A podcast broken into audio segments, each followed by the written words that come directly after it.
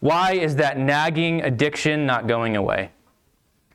And why does following Jesus feel like an uphill both ways through two feet of snow type of journey with only one boot? Why? Well, this morning I'd like to say this the Bible seems to provide a compelling answer. We are at war, we are in a battle. We and every human being, past, present, and future, until the return of Jesus Christ when he sets all things to rights and finally gets the hell out of earth, are born into a struggle. What I'm getting at here this morning, bear with me, is spiritual warfare. Now, I realize there's a large potential I've lost half of you already. Things of this nature seem to be especially divisive, but stay with me, please, guys. Spiritual warfare is a present reality in our war torn world. There are real principalities and powers, often unseen, which influence and distort what is true about God and His creation. These spiritual beings want, every, want to drag every good and beautiful thing that God has created back into non existence. We are at war. The kingdom of light versus the kingdom of darkness, the kingdom of God versus the kingdom of evil, good versus evil. And in this war, there is no middle ground. The New Testament writers make it clear that we cannot be dual citizens in this, this battle. We are either in the kingdom of darkness or we're in the kingdom of light. We're in the kingdom of Jesus or we're in the kingdom of the, in, of the enemy. There is no in between place. But let's just get a little bit more specific. The Apostle Paul says this The battle that we're talking about this morning, spiritual warfare, is not a battle against flesh and blood but it's against rulers, against the authorities, against the powers of this dark world, and against the spiritual forces of evil in the heavenly realms. So today's text that Jillian just read us is an example of Jesus engaging in spiritual warfare. Jesus' kingdom pushing back the kingdom of darkness. It's a really weird story. Let's just get that out there. But with that, my goal today is really simple. I want us to think about what story Jesus was living out, living out of when he encountered the, the demoniacs, the story we just read. And what does this tell us about Jesus? And what does this tell us about the world? Okay? So we're going to talk about VCRs. We're going to talk about uppercase and lowercase g's. We're going to watch a Bible Project video. We're going to read a psalm, and we're going to end with our text. Okay? So, warning this may feel a little bit like a lecture compared to normal. Um, but I'm hoping in the end our minds will be will be blown by the powerful goodness of our God. So again, I, this is the second time I've asked this. Just hang in there with me, okay? Please. Would you guys pray with me? Um, due to this morning's uh, topic, I'm going to ask you to pray with me. Um, pray for me because there is a real spiritual battle that's happening. Even part of preaching is preaching to the principalities and powers the good news of Jesus Christ. And so we want to acknowledge that there is a spiritual battle even happening right now. We're not afraid. Greater is He that is in us than He that's in the world. But we want to also declare authoritatively that Jesus Christ is Lord here. So just pray with me, and then we'll get into this text together, okay? So come, Holy Spirit. Father, we thank you that you are sovereign over all creation. You are the creator of everything. And so, Lord, this morning we ask that, that Jesus, you would have your way here. We declare that Jesus Christ is Lord here in this place. We bind the enemy in the name of Jesus Christ. We pray for clear minds. We pray for open hearts. We pray that the gospel of Jesus would go forth with power and with authority, that he would be lifted up and magnified, that everyone that leaves this room would be saying the name of Jesus and not any other name when we leave. So we thank you, Lord, for this time together. We thank you that you knew this day would come, you knew this conversation would happen, and we just ask you to have your way, Lord. You are good, you are gracious, you are mighty, and we look to you today. In Jesus' name, amen. Amen. When I was a kid, we had a VCR and a TV with a VCR in it. And some of you in this room might know a, not know what a VCR is. This is a VCR. It's, a, it's an upgraded one. We did not have one this nice. One of the few tapes we had when I was a kid was a season of the animated show Scooby Doo. And this show was about this, these four teenagers uh, Fred, Daphne, Velma, and Shaggy, and their dog, Scooby.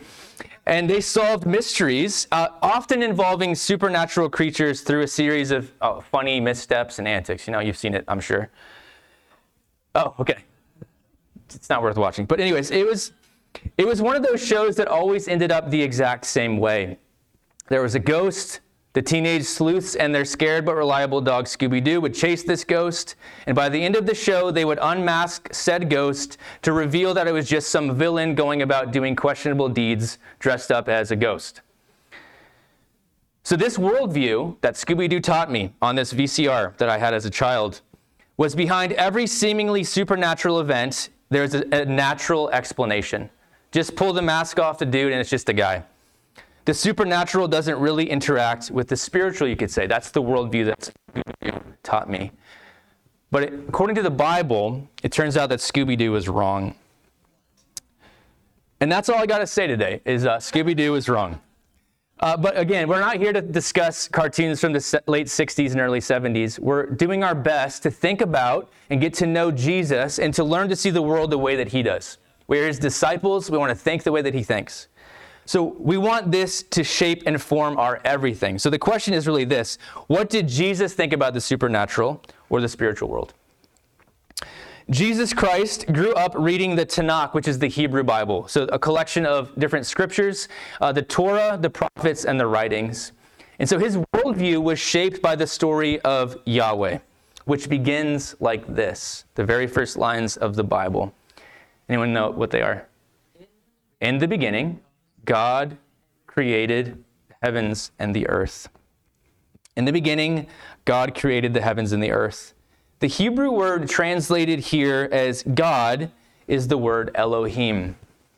This is not a name, this is a category. Okay? So, an Elohim is an invisible but real spiritual creature. So the Bible is claiming, right off the beginning, right off the hop, is that there is an invisible but real spiritual being, one Elohim, that is above all other Elohim. Yahweh, the one true creator, sustainer, and giver of life, which overflowed from the Trinitarian love experienced and shared by the Father, Son, and Spirit for all eternity. Elohim is a category. Yahweh is the supreme Elohim, creator of all. Yahweh is the name of God revealed to Moses in this incredible encounter recorded in the 34th chapter of Exodus. Moses asked God to show him his glory. What do you really like? I want to know you. God, show me who you are. And Yahweh tells him his name. And one of the most interesting bits of this encounter is that Yahweh repeats his name. And this is for a very specific reason. So let, us just let me use this as an example. So imagine the scenario. After the service today, you're out in the back hanging out, and all of a sudden this kid runs in, he falls down, and he trips, and he scrapes his knee. And he's like, I need my mom, my mom. And you don't know this kid from Adam. So you're like, tell me more about your mom. What is your mom like? Because there are more than one mom in this room, right? You can just go and someone needs their mom. And every mom is like, you know, so there, there, there there's a lot of moms here. Um, and so you go over to, and you ask to help. So tell me what your mom is like. You don't know this child, but you're trying to get to know them. What, is, what does your mom look like? And, and you ask these questions to get to know more than just the category of mom. Who is the person we're looking for? So it's the same thing here. Yahweh is distinguishing himself amongst a, a world that exists where there's a bunch of Elohim. So he's saying, I, I am a different Elohim than the rest of the Elohim here. I am Yahweh. So Yahweh is, one way to think about it is this Yahweh is capital G God among the lowercase g gods. Again, that word Elohim could be translated as gods. He is the chief spiritual being. He is distinguishing himself from the rest of the spiritual world. Some of you are already like, what is going on here, Tom? But let's just let's just think about it again. Really, really quick summary. Yahweh Elohim is uncreated and unparalleled. He is the creator, the sustainer of all things. He has not a rival or equal, he is high above all else. Equally, in this spiritual world, there are lowercase g gods that are very real but invisible creatures, and all of these are created by Yahweh. They are beneath Yahweh. Yes, tracking. So if this language is making you uncomfortable, God and gods, I understand it. Here are some of the other terms that are used in Scripture that convey the participants in the spiritual realm heavenly beings, sons of God, sons of the Most High, cherubim, seraphim, angels, demons, princes, lords, powers, principalities, rulers, authorities, spiritual forces of evil, powers of this dark world, and evil spirits. This is the point I'm trying to make. The spiritual world is real, and the spiritual world interacts with the natural world more than we realize. There is this supernatural sphere with supernatural beings, and they interact with our world. And chief among those spiritual beings is Yahweh. John Thompson wrote a really brilliant book I'd recommend called Deliverance, and he's talking about this idea of the spiritual world this way. You are a complex human being. You're made up of body and soul, yet you are one person. This is the biblical worldview. First, that you and I are physical and spiritual all at once. And second, that the universe is populated with sentient beings who interact with each other, not just laws that run the place. The Bible declares there is a God, the ultimate sentient being, who is the author and creator of all, and who continually sustains the universe and, in, and, interferes with it according to his will. The Bible further depicts the world as full of angels, demons, and human beings who regularly interact with each other within the universe that God has created. What we read in the scriptures, too, we won't go into, go into, so much detail, is that it would appear that just like humans, spiritual beings have authority and the ability to choose or free will. The choice is this they can partner with Yahweh, or just like us, they can choose to rebel and wage war against him. Sound familiar? I'm going to trust Yahweh's definition of good, of good and evil and submit to his authority, or I'm going to go out on my own and say, hey, this is what's right and this is what's wrong, and I'm in charge here. So this applies to spiritual beings as well. So some spiritual beings love their good creator God, others hate him with every fiber of their being. Some spiritual beings are good, and others are pure evil and cruel. Thank you for listening. Your reward is you get to watch a brilliant video by the Bible Project. Okay, so we're to dim the lights and we're to think about this a bit more.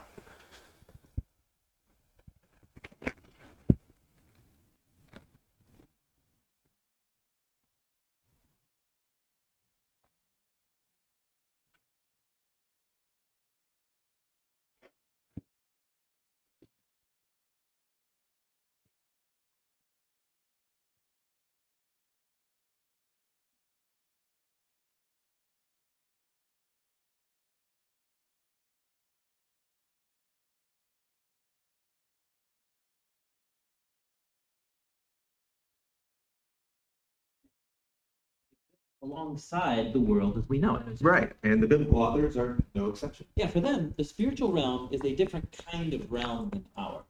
And to highlight that difference, the Bible refers to God's space as the sky or the heavens. Because the sky is really different from the land. It's above and beyond. And up there are shiny bodies that move around. I think of these as flaming gas balls. But when the biblical authors looked up, the stars gave them a way to talk and think about spiritual beings. In the Bible, they're called the sons of God, or the rulers and authorities, or even sometimes the divine council. So that sounds really important. What does the divine council do? Well, they're introduced in Genesis chapter 1, where they're called the host of heaven, that is, the sun, moon, and stars. And there, they're also called signs, meaning that their power and status symbolizes and points to God's power and status. Yeah, so in Genesis 1, God appoints them to rule over the day and night. Exactly. And then later in the Bible, we're told that they were celebrating God's power and creativity when He created the world. Like the cheering section of a game. Yeah, right. There are also stories in the Bible where God invites the divine council to participate in making a decision. Like when they help decide how to bring down the corrupt Israelite king Ahab. Or in the book of Job, where they debate God's policy of rewarding people who do good. So they're like God's staff team.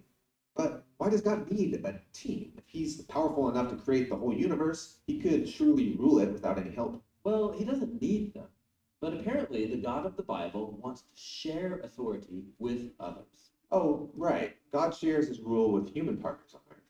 And so, in the same way, there's a parallel story of God sharing his authority to rule with spiritual partners. Yes, that is, until it all falls apart in a twin rebellion. So you have humans who want to rule on earth on their own terms. So they start building their own nation using their own definitions of good and evil. Yeah, the famous story of the building of Babylon. But check this out. When biblical authors like Moses or Isaiah looked back at the origins of Babylon, they saw more than just a human rebellion, but also a spiritual rebellion. What was this spiritual rebellion? Well, there were members of the divine council who, like the humans, didn't want to represent God's authority anymore. They wanted to be God, they rebelled.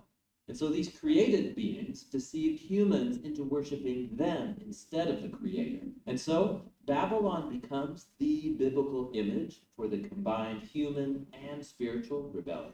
And so God scatters the people from Babylon into different nations. And in the book of Deuteronomy, Moses says, This is when God also scattered the rebels of the divine council. So the nations are handed over to spiritual rulers. Yes, and this is why when the biblical prophets look out at the violent empires of their day, they see two dimensions to all the chaos and injustice. Human rebels who are being corrupted by the worship of spiritual rebels, the idol gods of money, sex, and military power. Yeah, when humans give their allegiance to these powers, it leads to a world like ours. Right, and the best example of this is the story of the Exodus, where we're told that the Egyptian genocide of the Israelites was inspired by Pharaoh and by the gods of Egypt. That's But it's not the end of the story. When God rescued the Israelites from Egypt and its gods, he invited them to become his covenant partners and learn a different way of ruling the world. And they agree to it, but in the end, they don't honor the partnership. They give their allegiance to other gods. And so this leads to their exile in Babylon, where they become slaves once again to a foreign nation and their spiritual rulers, awaiting a new exodus into freedom. And this is where the story of Jesus picks up. He said he was here to rescue the world and take it back from the rebels. Which rebels? The human ones or the spiritual ones? Exactly. For Jesus, it was all connected. When he marched into Jerusalem for Passover, he was announcing the ultimate exodus. He was there to confront and overcome all rebel powers and authorities, and he did it by giving up his life. So this is what the Apostle Paul meant when he said that Jesus disarmed the powers and authorities, triumphing over them by the cross. Yes, Jesus condemned our evil by allowing the rebels to unleash all their hate and evil on him. But then he overcame it with the power of his love and resurrection life. And then Jesus told his followers that all authority in heaven and earth now belongs to him. Now, the ultimate human and divine partner. This is really good news. Yeah, and it's why the apostles started inviting everyone to give their allegiance to the risen Jesus, to discover freedom and a new way to be human. Now, while Jesus gained a decisive victory over the rebel powers, he didn't destroy them. They're still around causing problems. Yes, and in fact, they are the problem. The apostles said that humanity's real enemy is never another human. Rather, it's the spiritual powers that animate our cultural idols that inspire hatred, division, violence. So when I see people hurting other people, behind it is the divine council gone rogue. How do you deal with this kind of enemy? Well, the Apostle Paul said we can resist by putting on the character traits of Jesus, like armor, faithfulness, justice, and peace. And he said that our only weapon is the Word of God. That is, the biblical story of good news that Jesus has overcome all rebels with the divine power of his life and love.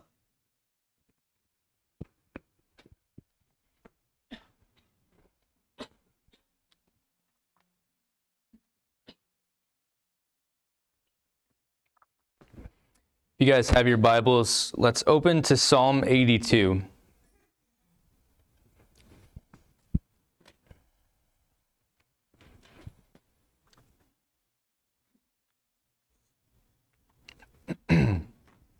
Again, we're trying to think about what, what story was Jesus living out of? How did he understand spiritual warfare? So I'm going to read Psalm 82 for us, and then I'm going to kind of talk us through it, and hopefully this will help land this point. So, just again in summary, Yahweh is an Elohim, but he is the supreme Elohim above all other created Elohim. And he wants to share that authority like we were just watching in that video, but there was a rebellion, and how does this play out?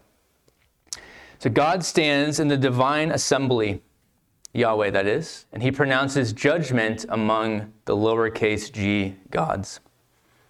How long will you judge unjustly and show partiality to the wicked? So, this is him speaking to the lowercase g gods. So, God, Yahweh Elohim, is pronouncing judgment among the Elohim. He is addressing the rebels here, the spiritual beings who are working to undermine his good and beautiful creation. Yahweh, we see, is the one in authority here. He is the one speaking to the little g gods. So he goes on, How long will you judge unjustly and show partiality to the wicked? Provide justice for the needy and the fatherless, uphold the rights of the oppressed and the destitute, rescue the poor and needy, save them from the power of the wicked. The gods, see, are doing injustice. They're unleashing disaster and chaos all over God's good creation. And it appears to be that Yahweh is saying, hey, enough. Stop it. Knock it off. No more violence, no more murder, no more genocide, no more rape, no more famine, no more drought, no more disease and death. Quit it. He goes on. they do not know or understand. They wander in darkness. All the foundations of the earth are shaken. This is what he says to them I said, You are gods, lowercase g. You are all sons of the Most High. However, you will die like humans and fall like any other ruler. You're done. You're going down. Greg Boyd puts it this way The kingdom is not of this world, and neither is its warfare. Jews had always believed that God confronted spiritual opposition in carrying out, carrying out his will on earth. In the Old Testament, these evil forces were usually depicted as cosmic monsters and hostile waters that threatened the earth. And for a variety of reasons, this belief in spiritual warfare intensified significantly, significantly in the two centuries leading up to Jesus. This intensified understanding of evil and the, this new view of history is commonly referred to as the apocalyptic worldview. The authority ascribed to Satan in the New Testament, the frequent depictions of illness and deformities as demonically caused, and the general characterization of this present epoch as evil and as approaching its end all reflect this worldview. We find references to Satan, rulers, principalities, powers, and authorities, along with dominions, cosmic powers, thrones, spiritual forces, elemental spirits of the universe, gods, and another of other spiritual entities. For short, I'll just call them powers, he says. Understanding this worldview helps us see that Jesus' radically countercultural ministry wasn't first and foremost a form of social and political protest, though it certainly was that. Listen to this. It was rather, most fundamentally, a form of spiritual warfare. So the psalm ends here. This was written hundreds of years before the birth of Jesus. Rise up, Yahweh, judge the earth for all the nations belong to you. In other words, Yahweh, please do something about this issue. Please end this war. Bring an end to this battle. Help us and deliver us. We can see where this is going, any of us who've been in this church for a while. The answer and solution is Jesus. So, Jesus Christ is the embodiment of Yahweh. He is God with skin on, He is God come to us. And he, my friends, I'd like to suggest, is the answer to the Psalm 82 prayer. John puts it this way The reason the Son of God came was to destroy the works of the devil. And what are Satan's works exactly? Let me just briefly say this. Morally, he entices us to sin. Physically, he inflicts disease and death. Intellectually, he seduces us into error. Socially, he provokes hatred and chaos. Politically and economically, he produces injustice and oppression. And spiritually, he binds the minds of unbelievers lest they believe the good news of the gospel. All works worthy of destruction. In other words, another way that one of the New Testament writers puts, it is this we're, we're, uh, the weapons of warfare are the world, the flesh, and the devil. And so Satan speaks to us lies he speaks deceitful ideas which play off our disordered desires, which are normalized in our sinful society. And while he does this, he employs shame, condemnation, and continual lies to keep us trapped and captive to keep us from reaching our full potential as followers of Jesus, as partners in his mission to reunite heaven and earth. The gospel writer Luke says this God anointed Jesus of Nazareth with the Holy Spirit and power. And what did he do? He went around go- doing good and healing all who were under the power of the devil. Mark, a man of few words, he traveled throughout Galilee, preached in their synagogues, and dro- drove out demons. Straight to the point. What we read here is that Jesus is coming to do something about the mess the little g gods have made. He's coming to establish the kingdom of God in the midst of a war torn creation. So, this all is the backdrop of this story that we're going to read again together about Jesus and some pigs. What is going on here? You guys okay? So, let's read this again. When he had come to the other side, to the region of the Gadarenes, two de- demon possessed men met him as they came out of the tombs. They were so violent that no one could pass that way. And suddenly they shouted, What do you have to do with us, Son of God? Have you come here to torment us before the time? And a long way off from them, a large herd of pigs was feeding. If you drive us out, the demons begged him, please send us into the, those, that herd of pigs.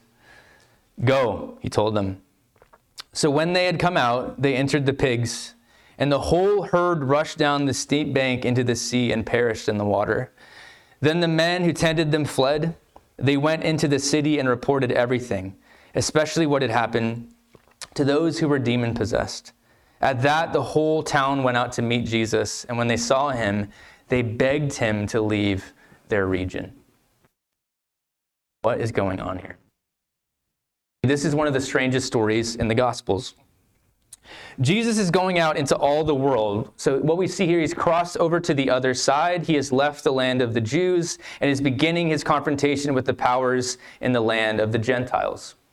Some would suggest that the storm that came up on the lake from last week's text was a form of spiritual warfare.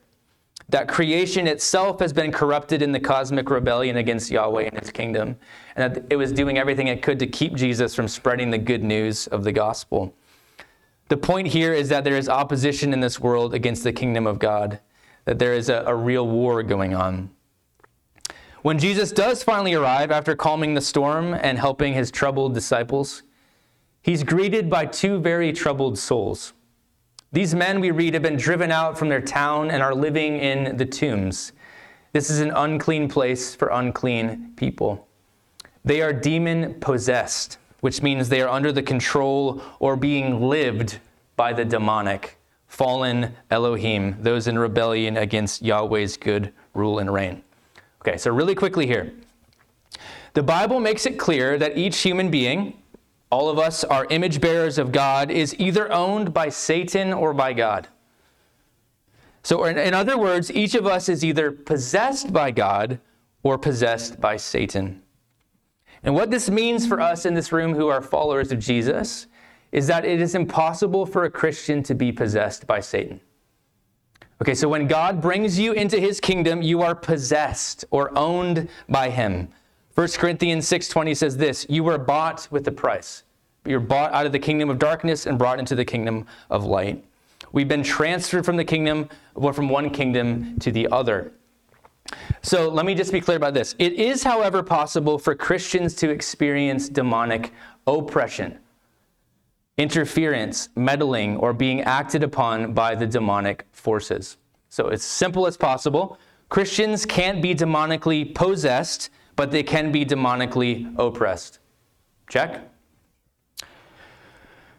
This story uh, um, about the, the, the, the, Gadarene demoniacs is the story in the other Gospels where they talk about the, le- they, Jesus asked them to name themselves, the demons, and they say that we're called legion. The legion of demons, that what they do in the story, we, we see that they recognize Jesus for who he is rather quickly here. He shows up on the scene and they're like, oh my gosh, he's here. What's going on? You guys ever have a boss where you have a similar feeling? Like, oh, sh- you pretend you're back at work or whatever? And what we read is they, they know how the story ends. They, they remember what, what, what Yahweh declares in Psalm 82 hey, listen, your, your days are going to come to an end. You're going to die like humans die. You're going to be done. You're going to be thrown into the abyss. And so they're, all, they're like anxious about this.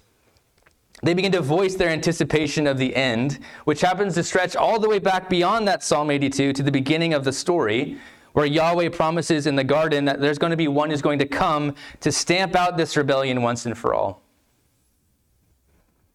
Their destruction awaits them at Judgment Day. And they're like, man, today's not the day. Like, we, we got some more chaos to wreak, Jesus. What are you doing here? And this is so weird. And I have no answers to this. I'm just going to comment on this. They cut a deal with Jesus.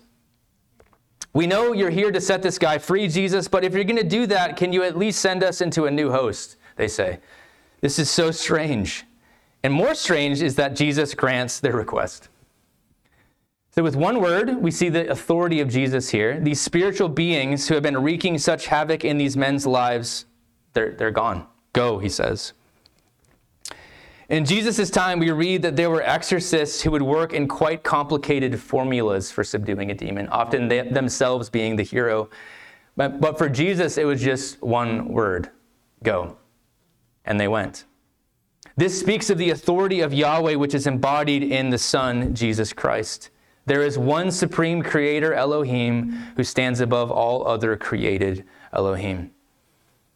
What happens next proves a standing theory of mine. Animals can be possessed by the demonic. Just think about it.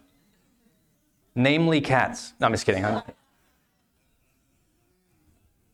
Comic relief in the midst of a. But what a gory and strange scene. 2,000 pigs, it says in one of the other gospel accounts, gurgling and drowning in a sea. We see in this narrative a picture of the kingdom of God, setting the captives free, dealing justice to the enemy, and the kingdom of darkness, which is to kill, to steal, and to destroy. Jesus set the demoniacs free. He brought them back into their right minds, and he delivered them. The story goes on. The townspeople come out to see what the heck is going on. Why are there 2,000 pigs drowning in the sea, they may have said.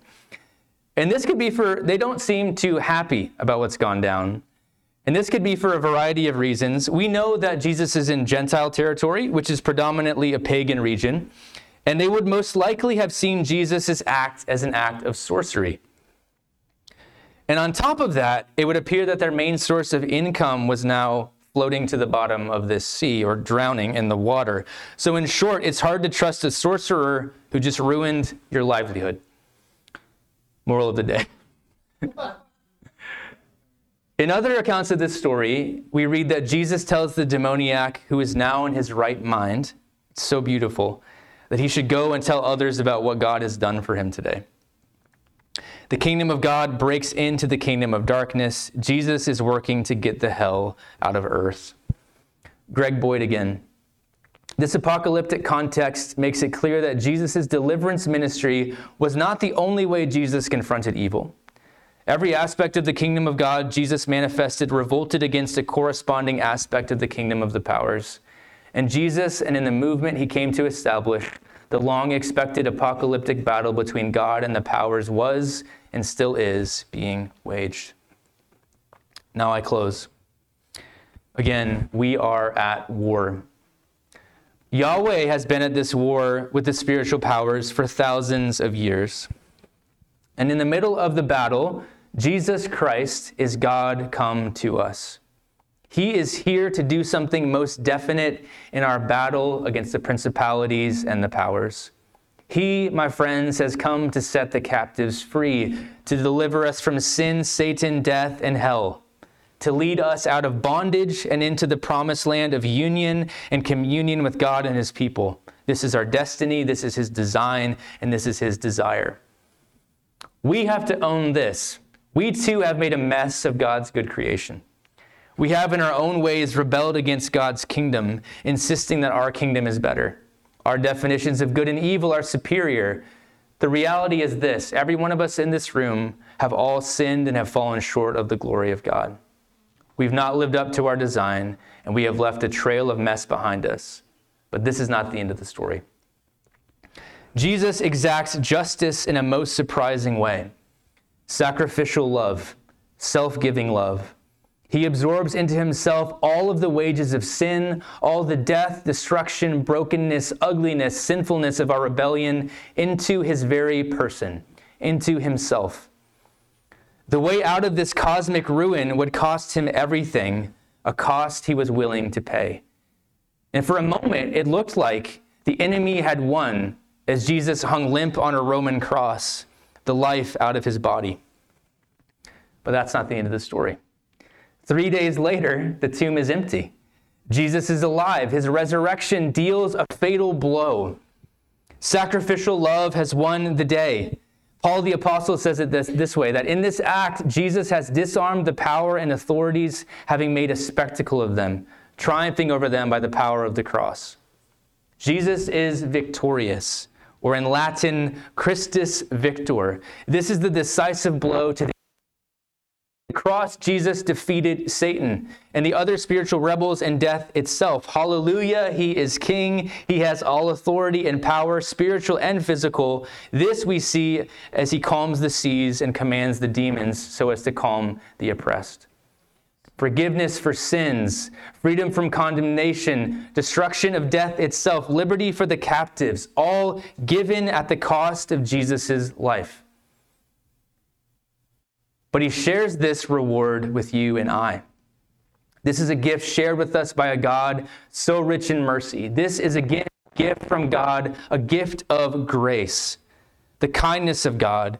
God has done some definite thing in man, He has forgiven us our sin. The cross has the final word. One writer goes on to say it this way What D Day was to World War II, Jesus' death and resurrection were in the war against the evil powers. For those of you who are a little fuzzy on your American history, D Day was the day the Allies retook the beaches of France. So by the next morning, Hitler and the Nazi regime were done. They had no chance of winning, but it was followed by a full year of bloody, ghastly fighting from the beaches of Normandy to, center, to the center of Britain. We live in between D Day and VE Day between Jesus' first coming to land the decisive blow and his second coming to end evil for good. We exist in a bloody war.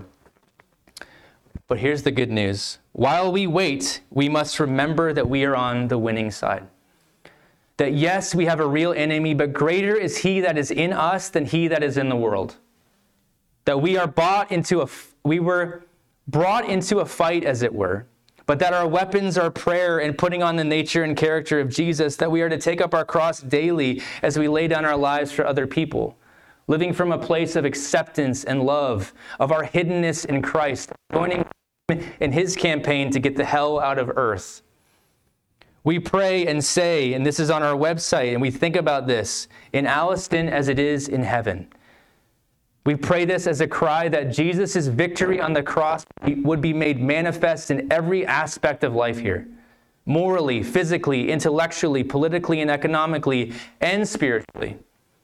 His kingdom of self giving, self sacrificial love. And all the while remembering that this is His kingdom to bring. He brings it, we uncover it, we marvel, we worship, we thank, we pray. So while we wait in between D Day and VE Day, we remember the grace of God, His undying, unearned, undeserved, unwavering, one way love for His creation. That we could never rescue ourselves from the mess of this war, but that He instead came down to us and pulled us out of the wreckage, the darkness, the mess, and into His marvelous light. All the while, we dare to believe that even on our worst day, Jesus is still crazy about us. I declare this as we close Christ has died, Christ is risen, and Christ will come again. Christus Victor. To him be the glory and honor and power throughout the generations forever and ever. Amen. Amen. Hey, John, you want to come lead us in one more song? As we close, guys, thank you for listening. Pray your hearts were stirred by the good news of our victorious Jesus. I want us to stand, I want us just to pray the Lord's Prayer as we end. And then we're going to sing a song and then um, we'll go from there. So the words will be on the screen. This is the prayer Jesus taught his disciples when they asked him to teach us how to pray, Lord.